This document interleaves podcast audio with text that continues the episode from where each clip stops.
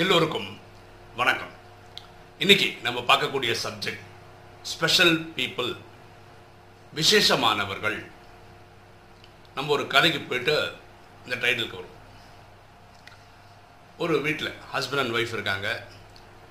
ஹஸ்பண்டுக்கு அவர் வேலை பண்ணுற இடத்துல அன்னைக்கு இன்க்ரிமெண்ட் போடக்கூடிய நாள். அதெல்லாம் பயங்கர டென்ஷனில் இருக்கார். இன்க்ரிமெண்ட் கிடைக்குமா? கிடைக்காது. இன்க்ரிமெண்ட் கிடைச்சா வாழ்க்கை தரம் கொஞ்சம் நல்லாயிருக்கும் ஸோ பாஸ்கெட்டை கேட்டு வாங்கிடணும் அப்படின்னு இருக்கார். இப்போ ஒய்ஃப்கிட்ட சொல்லிட்டு போகிறார் இன்னைக்கு எப்படியாவது நான் பேசி இன்க்ரிமெண்ட் கேட்டுட்டு வரேன் அப்படின்னு போகிறார் காலமிருந்து சாயந்தரம் வரைக்கும் அப்படியே பதட்டமாக இருக்கார் ஆஃபீஸில் ஏன்னா அந்த கம்பெனி தானே டிசைட் பண்ணோம் அப்ரைசல் கொடுக்கறதுக்கு நல்லா பண்ணியிருக்கீங்க அப்படி அப்படின்னு அப்போது ஆஃபீஸ் பாஸ் கிட்ட போய் பேசுகிறாரு வராரு எல்லாம் பண்ணால் ரொம்ப சந்தோஷம் என்னென்னா இவர் எதிர்பார்த்ததோட அப்ரைசல் ஜாஸ்தியாக போட்டு கொடுத்துட்டாங்க. ரொம்ப சந்தோஷம். அப்படியே வானத்தில் குதிக்கலாமான்னு அந்த அளவுக்கு பயங்கர சந்தோஷம். அன்றைக்கி ஈவினிங்கு வீட்டுக்கு வரார். ஒய்ஃபுக்கு சர்ப்ரைஸ் பண்ணணும். வந்து பார்க்கும்போது வீட்டில் பயங்கர அலங்காரம் பலூன் எல்லாம் கட்டி இருக்குது.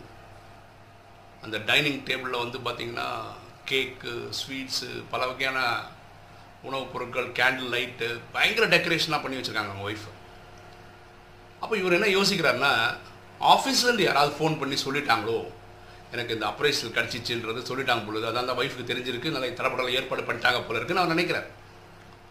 இப்போ ஒய்ஃப் கிச்சனில் இருக்காங்க கிச்சனில் போயிட்டு ஒய்ஃபை ஒய்ஃப் கிட்ட சொல்கிறாரு எனக்கு வேலை கிடச்சிச்சு சாரி அப்ரைசல் கிடச்சிச்சு. ரொம்ப சந்தோஷமாக சொல்கிறேன் ஒய்ஃப் சொல்கிறாங்க ரொம்ப சந்தோஷம்.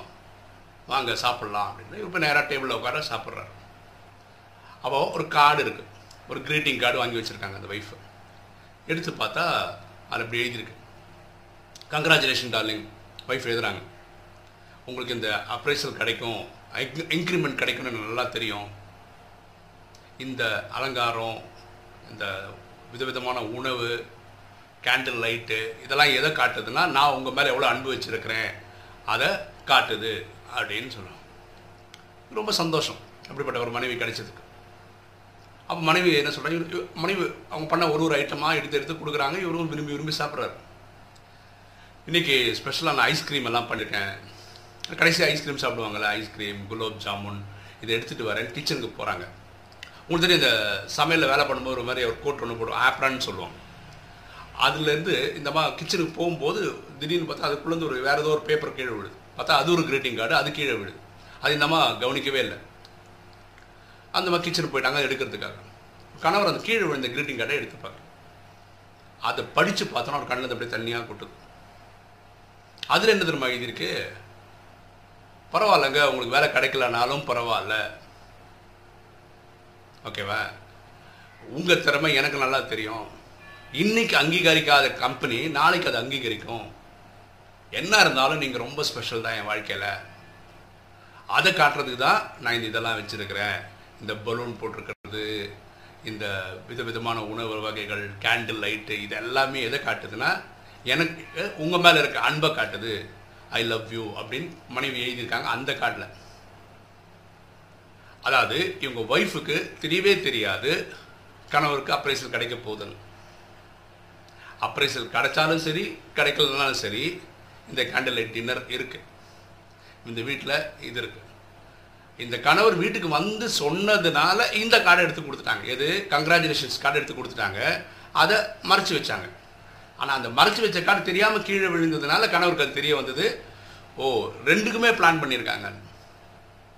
அதாவது இவருக்கு அப்ரைசல் கிடைச்சாலும் தடப்படலான உணவு தான். கிடைக்கலனாலும் தடப்படலான உணவு தான். ஏன்னா இந்த மனைவிக்கு அவர் கணவர் மேலே அன்கண்டிஷ்னல் லவ் இவ்வளோ சம்பாதிச்சா அன்பு இப்படி இவ்வளோ இருக்கும். அதிகமாக சம்பாதிச்சா அதிகமான அன்பு. அப்படி இல்லை. ஓகேவா இந்த மாதிரி ஒரு ஸ்பெஷல் பர்சன் உங்கள் மனைவியாக கிடைச்சது வந்து பாக்கியம். சரிதானே? ஆனால் குடும்பத்தில் எப்படி நடக்குது பாருங்களேன். ஒரு வேலை கணவனுக்கு வேலை இருக்கார் வேலை போயிடுச்சு.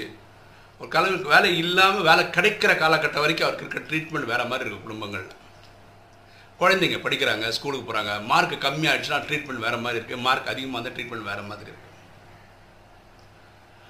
நமக்கு அப்படி இந்த மாதிரி ஒரு அன்கண்டிஷனல் லவ் கொடுக்குறவங்க தேவை. யார் பாக்கியவான் தெரியுமா? யார்? இந்த மாதிரி உங்க மனைவி எக்ஸாம்பிளாக சொல்கிறோம் அந்த மாதிரி இருக்கிறவங்க நமக்கு கிடைச்சாங்கன்னா நம்ம பெரிய பாக்கியவான். நமக்கு அப்படிப்பட்ட ஒரு அப்பா அப்படிப்பட்ட ஒரு அம்மா அப்படிப்பட்ட ஒரு மனைவி அப்படி ஒரு குழந்தை. அதாவது ஜெயித்தாலும் தோத்தாலும் அவங்க அன்பில் மாற்றமே இல்லை. அப்படின்னு ஒரு இது அடை கிடையாது ரொம்ப ரொம்ப ரொம்ப பாக்கியம் பண்ணுறோம் ஏன் தெரியுமா? அப்படிப்பட்ட அன்பு கொடுக்குறவங்க நம்ம பின்னாடி இருந்தாங்கன்னா இன்றைக்கி தோக்கலாம் நாளைக்கு தோக்கலாம் அதுக்கு அடுத்த நாள் கண்டிப்பாக ஜெயிச்சிருவாங்க. ஏன்னா அந்த மாதிரி ஒரு பேக்கிங் குடும்பத்தில் இருக்குது அவங்களுக்கு. சரியா?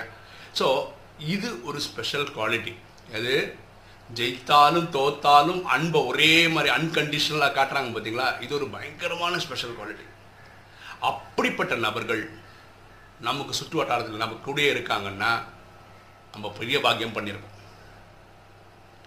ஆனால் அதை விட ரொம்ப ரொம்ப ரொம்ப முக்கியமான விஷயம் என்னென்னா நம்ம அப்படி பல பேருக்கு இருக்கணும். நம்ம அப்பா நம்ம அம்மா நம்ம மனைவி நம்ம குழந்தைகள் இவங்கக்கு நம்ம அன்கண்டிஷனல் லவ் கொடுக்கணும். அவங்க ஜெயித்தாலும் சரி தோத்தாலும் சரி நம்மளோட அன்பு மாறக்கூடாது. நம்ம சுற்றி இப்படிலாம் இருக்கணும்னு நம்ம எதிர்பார்க்கும்போது இந்த மாதிரி ஸ்பெஷல் குவாலிட்டியாக ஸ்பெஷல் பர்சனாக விசேஷமானவர்களாக இருக்கணும்னு நம்ம எதிர்பார்க்கும்போது நம்மளும் இதே விசேஷமானவர்களாக அடுத்தவங்களுக்கு இருக்கணுன்றது எவ்வளோ முக்கியம்னு நம்ம புரிஞ்சுக்கிட்டா நல்லது. சரியா? ஒருத்தர் ஜெயிச்சா ஒரு மாதிரி ஒருத்தர் தோத்தா வேறு மாதிரி இல்லாமல் ஜெயிச்சாலும் தோத்தாலும் நம்ம அன்பு அன்கண்டிஷ்னலாக இருக்கும். ஒரு சின்ன உதாரணம் சொல்ல பாருங்களேன். இப்போ என் குழந்தைகள் வந்து இப்போ எக்ஸாம்லாம் எழுத போகும்போது சும்மா எல்லா வேலையும் சொல்கிற மாதிரி நீ இந்த மாதிரி நல்ல மார்க் எடுத்தால் நான் இந்த ப்ரைஸ் வாங்கி கொடுப்பேன். அந்த மாதிரி சொல்லியிருக்கேன். ஆனால் பியூட்டி நான் எக்ஸாம் போகிறதுக்கு முன்னாடி அந்த சொன்ன பொருளை வாங்கி கொடுத்துருக்கேன். மனைவி சொன்னாங்க என்னங்க இது? ஜெயிச்சதுக்கு அப்புறம் தானே வாங்கி கொடுப்பேன் நான் சொன்னேன் என் குழந்தை மேலே அன்பு பாஸ் ஆனாலும் சரி ஃபெயில் ஆனாலும் சரி ஹையஸ்ட் நை ஹண்ட்ரட் ஹண்ட்ரட் எடுத்தாலும் சரி நைன்ட்டி ஃபைவ் எடுத்தாலும் சரி அது மாறவே போகிறதில்ல சும்மா விளையாட்டுக்கு சொல்கிறோம் அவ்வளோதான் அது நான் ரொம்ப சீரியஸாக மீன் பண்ணுறது இல்லை ஏன்னா மார்க்கில் ஒன்றுமே கிடையாது வாழ்க்கையில். குணங்களில் தான் இருக்குது சரியா? அப்போ இப்படி பண்ணும்போது பசங்களுக்கு என்ன? அப்பா நம்ம மேலே பயங்கர மரியாதை வச்சுருக்க நம்பிக்கை வச்சுருக்காருன்னு. ஸோ நான் கண்டிப்பாக நிறைய படிப்பேன். பசங்க டாப்பராக தான் வராங்க. சரியா? அப்போது நம்மளை சுற்றி இந்த மாதிரி விசேஷ குணம் உள்ளவர்கள் இருக்கிறது நம்ம பண்ண பாக்கியம். நம்ம அந்த மாதிரி எல்லாருக்கும் இருக்கிற மாதிரி நம்ம குணத்தை வளர்த்துக்கிறது ரொம்ப ரொம்ப ரொம்ப முக்கியம். ஓகே இன்னைக்கு வீடியோ உங்களுக்கு பிடிச்சிருக்குன்னு நினைக்கிறேன். பிடிச்சிருக்கு லைக் பண்ணுங்கள் சப்ஸ்கிரைப் பண்ணுங்கள் ஃப்ரெண்ட்ஸுக்கு சொல்லுங்கள் ஷேர் பண்ணுங்கள் கமெண்ட்ஸ் போடுங்க. தேங்க்யூ